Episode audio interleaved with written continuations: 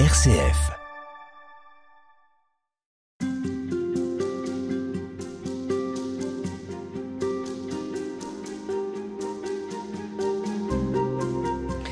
On est toute cette semaine avec Dostoïevski et avec Marguerite Souchon qui s'est passionnée pour cet auteur russe du 19e. Bonjour. Bonjour. Vous êtes euh, l'auteur du livre Le Dieu de Dostoïevski. Dostoïevski associe la Russie, son avenir, à la foi chrétienne. Euh, qu'est-ce qui fait cette alliance pour lui indissociable? Qu'est-ce qui fait que le christianisme, c'est à la fois pour l'homme, c'est pour son salut individuel, mais c'est aussi quelque chose qui va pouvoir sauver à la fois la Russie et même toute l'humanité? Alors, Dostoïevski euh, était, était très chrétien. Il était chrétien orthodoxe. C'est fondamental, notamment pour lui, puisqu'il détestait l'Église catholique. On trouve dans l'idiot un pamphlet absolument terrible, mais vraiment un réquisitoire euh, terrible contre l'Église catholique, que Dostoïevski rendait coupable d'avoir euh, établi un royaume terrestre en ayant un siège temporel à Rome, et ce faisant d'avoir ouvert grand euh, les vannes à l'arrivée du socialisme qui lui-même avait conduit à l'athéisme. Et donc quand il souhaite la conversion de l'humanité et, l'idée que, que, les hommes trouvent leur salut en devenant chrétiens, pour lui, les hommes vont trouver leur salut en devenant chrétiens orthodoxes grâce à la Russie qui, euh, on l'a dit dans la toute première émission au début de la semaine, euh, c'est seulement l'homme russe qui, étant entre Orient et Occident, est capable de proposer à, à l'humanité une sorte de synthèse de ces deux spiritualités. Et euh, c'est seulement l'homme russe qui a une, intelligence complète de ce qui est le, le divin et la transcendance. Et ça s'associe chez lui avec ce thème un peu, un peu bizarre, évidemment, euh, quand on parle d'une religion universelle, du Christ russe. Euh, c'est une expression qu'on retrouve qu'on retrouve de temps en temps, notamment dans les frères Karamazov, avec un des personnages qui dit j'aime la Russie, euh, j'aime le dieu russe. Euh, Dostoevsky, dans un brouillon de roman, dit voilà, à la fin, le héros euh, trouve sa rédemption, il retrouve la terre russe, le dieu russe, le Christ russe. Bon, il y a un peu cette, cette idée du Christ russe qui, en fait, a rattaché à la vocation messianique de la Russie qui était quelque chose de, de fondamental pour lui. Je n'irai pas jusqu'à parler d'international, mais bon, vous, vous voyez, vous voyez l'idée. Euh, fraternité universelle. C'est ça. Et cette fraternité universelle, justement, c'est l'orthodoxie qui est euh, destinée à la mettre en œuvre. Dostoevsky disait du christianisme catholique est sorti seulement le socialisme, d'une autre sortira la fraternité. Voilà. Ah, il l'a dit, il l'a dit cash, hein, je je j'ai pas schématisé. Donc la foi est pour lui un enjeu collectif, c'est-à-dire que Dostoïevski n'oublie pas que la foi, ça porte finalement tous ses frères et sœurs, ça porte une, une société, et il donne une place assez importante en fin de compte à, à la communion des saints, par exemple, à l'intercession pour les autres. C'est présent dans ses ouvrages l'idée que l'homme qui prie, prie pour le reste de l'humanité. Oui, c'est très euh, présent. Il tenait beaucoup à cette idée de fraternité euh, spirituelle entre les hommes. On l'a évoqué euh, dans une dernière émission avec l'idée de l'omniculpabilité, donc le fait que tout le monde soit coupable de tout, qu'il faille accepter qu'on porte le péché originel et que c'était un premier pas vers la rédemption. La communion des saints, cette espèce du de vase communicant entre le monde terrestre et le monde céleste, c'est quelque chose qu'on retrouve à plusieurs endroits, parfois sous une forme un peu un peu bouffonne. Dans L'idiot, il y a un personnage qui est vraiment un repoussoir, qui s'appelle Lebedev, qui est un alcoolique notoire, une espèce de, de bouffon, il est cupide, il suit les gens qui ont de l'argent, et puis un jour Lebedev fait tout un toute une diatribe en expliquant qu'il prie pour la comtesse du Barry. Alors on ne sait pas très bien euh, pourquoi il s'est passionné comme ça pour la pour la comtesse du Barry, mais il explique euh, bah, depuis qu'elle est morte, personne ne lui a jamais accordé un pieux souvenir, et dans l'autre monde, il lui sera agréable de penser qu'il s'est rencontré sur la terre un pêcheur comme elle, parce que lui, pêcheur, il l'est avant, qui, une fois au moins, a prié pour le salut de son âme. Et c'est un passage qui est très touchant, parce que ça vient de Lebedev qui rend le, c'est à la fois le dernier des idiots, le dernier des ivrognes, et c'est très euh, émouvant que Dostoevsky ait mis dans sa bouche ce, le germe de cette communion des saints. Alors il a un passage euh, beaucoup plus sérieux, si je puis dire, sur la prière, qui est tiré des frères euh, Karamazov, euh, et qu'on va euh, peut-être euh, lire. Oui, on peut le lire.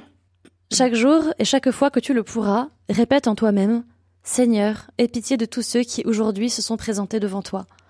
Car à chaque heure et à chaque seconde, des milliers d'hommes quittent leur vie ici-bas, et leur âme se présente devant le Seigneur.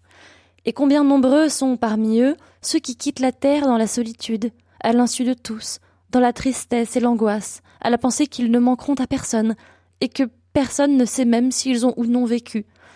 Alors, de l'autre bout du monde, ta prière pour le repos de son âme s'élèvera peut-être vers Dieu, quand même vous ne vous seriez point connu. Combien il sera émouvant pour son âme qui se présente pleine d'effroi devant le Seigneur, de sentir à cet instant que lui aussi possède un intercesseur, qu'un être humain est demeuré sur terre, qu'il aime, Et puis Dieu vous regardera tous les deux avec plus de clémence, car du moment que tu l'as tellement plaint, combien plus il le plaindra, lui dont la miséricorde et l'amour sont infiniment plus grands que les tiens, et il lui pardonnera pour l'amour de toi.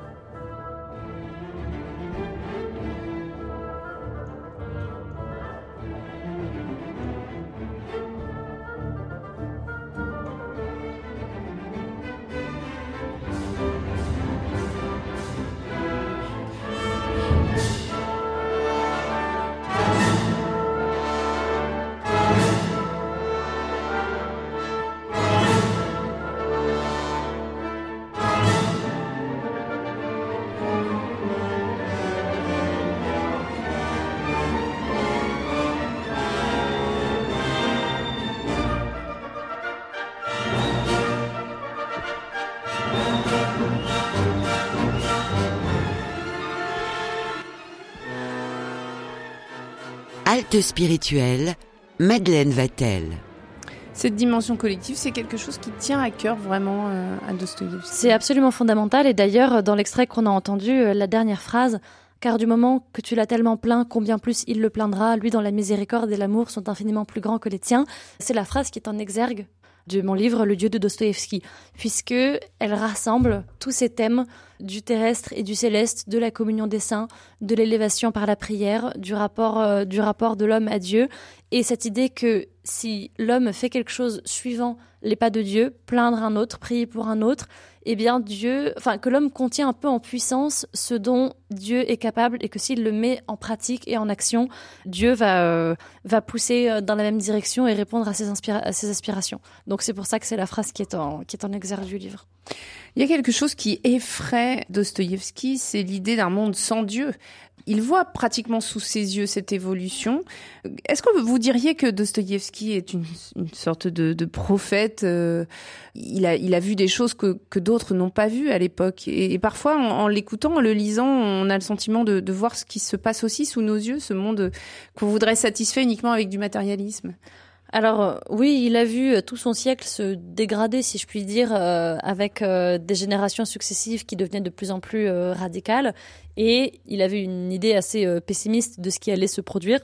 Et selon lui, si la Russie versait complètement dans le nihilisme, dans l'athéisme et le matérialisme, ça allait être un cataclysme humain épouvantable. Et, effectivement, l'arrivée de, de l'URSS au XXe siècle lui a quand même donné euh, raison euh, là-dessus. Il était très pessimiste justement de cet avenir possible d'un monde sans Dieu qui priverait les hommes de leurs racines spirituelles, qui les réduirait à du bétail qui doit juste avoir un toit sur la tête, un peu de nourriture dans son assiette et puis et puis voilà, qui a des aspirations communes, matérielles, bestiales et un homme qu'on coupe de sa part de spiritualité, de sa part de transcendance. Pour lui, c'était euh, c'était tuer l'homme en l'homme.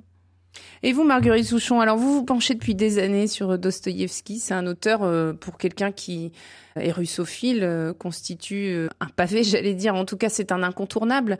Est-ce que les réflexions de Dostoïevski, est-ce que sa spiritualité vous ont vous-même touché personnellement? Est-ce que il y a des passages peut-être de la Bible qu'il a éclairé pour vous? Est-ce qu'il y a des tourments de l'homme qu'il a rendu compréhensible à la lumière de, de sa foi?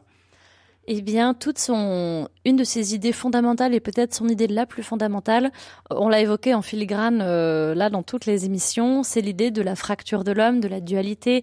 Il a écrit un livre d'ailleurs qui s'appelle euh, Le Double, dans lequel il explore cette fracture, mais qui est quasiment qui est de l'ordre du, psychiatrique ou de la folie euh, dans ce dans cet ouvrage. Il l'explore dans tous ses romans. Ensuite, les personnages sont souvent des espèces de couples. Vous avez l'idiot qui est ce prince christique, qui est une sorte de double maléfique qui s'appelle Rogojin. Vous avez une femme blessée qui s'appelle Nastasia Filipovna, qui est une sorte de double, qui est une femme éclatante, triomphante, euh, belle et sûre d'elle, qui s'appelle Aglaé. Les frères Karamazov, c'est tous des espèces de miroirs les uns des autres. Vous avez l'athée et le croyant, le passionné et le rationnel, et vous avez le pur, le sale, et en même temps, euh, vous avez ceux qui sont amoureux de la même femme, euh, ceux dont la même femme est amoureuse des deux. bon. Et cette idée de la dualité et de la prise de conscience à la fois du germe du mal en l'homme et du germe du bien qui est fondamental, moi, m'a effectivement fait faire tout un cheminement. Après, je trouve que ce qui est enfin, un des passages les plus magnifiques, c'est celui qu'on a lu justement, c'est le passage sur la prière. C'est le passage sur justement cette communion à la fois entre les hommes sur terre et, euh, et les hommes qui sont déjà passés de l'autre côté, à la fois cette idée que l'homme donne une impulsion et vers le bien, vers la spiritualité qui va être qui va être soutenue, cette idée que l'homme a ce, germe de la transcendance en lui qui demande qu'à être un petit peu cultivé, mais ça demande un ça demande un effort qui est tellement qui est tellement petit, si vous voulez, euh, pour tous les fruits que ça peut que ça peut apporter. Ça Dostoevsky le le montre euh, le montre très bien. Euh, il y a énormément de, de choses qui m'ont touché par rapport à ça. Et le livre de Job, c'est vrai que j'ai un rapport maintenant euh, un peu un peu spécial évidemment à ce passage en particulier de l'Ancien Testament. Marguerite Souchon, nos auditeurs euh, sont très sensibles à cette euh, idée de Dieu, cette question de Dieu. Quel est l'ouvrage que Dostoïevski a écrit et qui peut davantage les nourrir encore L'ouvrage le plus nourrissant, à mon sens, c'est euh, Les Frères Karamazov. C'est celui dans lequel on trouve le plus de, de réflexions métaphysiques, philosophiques. L'idiot est très métaphysique, mais c'est beaucoup plus implicite, donc euh, plus difficile euh, sans doute. Les Frères Karamazov restent quand même le dernier roman, déjà la dernière œuvre, et un sommet philosophique, littéraire et, et métaphysique. Donc à mon sens, c'est celui qui nourrit le mieux, puisque c'est l'aboutissement. Les frères Karamazov de Dostoïevski, qui on invite les auditeurs à nous dire ce qu'ils ont compris en lisant ce livre. Merci beaucoup Marguerite Souchon. Vous êtes vous-même l'auteur de ce livre qui se lit vraiment, qui donne envie justement de découvrir davantage Dostoïevski, toute cette spiritualité. Ça s'appelle Le Dieu de Dostoïevski. C'est publié aux éditions Première Partie. Merci beaucoup. Merci à vous.